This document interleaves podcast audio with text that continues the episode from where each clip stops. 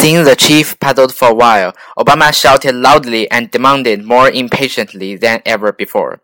What on earth are you doing now? I want to know about the rest 10%. The CIA chief replied bitterly. Mr. President, I'm sorry, but I have to forward the WeChat at once. Obama was furious. I'm asking you about the remaining 10%, but you are ridiculously forwarding your stupid message. After a while, the CIA chief replied with a relieved sigh. Ah. It's uh, those rest 10% which include all threatening words. Whoever receives the message shall have misfortune and even die with his whole family.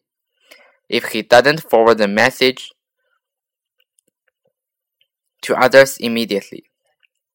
And I have just forwarded one to you, Mr. President. Terrified at the words, Obama swiftly turned away, picking out his Blackberry from his pocket. Oh my god! Chinese are truly fierce. I must forward it to Vladimir Putin before it is too late, he murmured.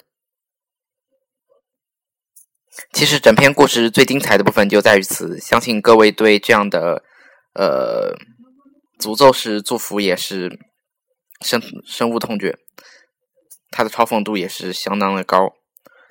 呃，最后由于我的录音设备机能限制，所以可能节目的音质会比较差。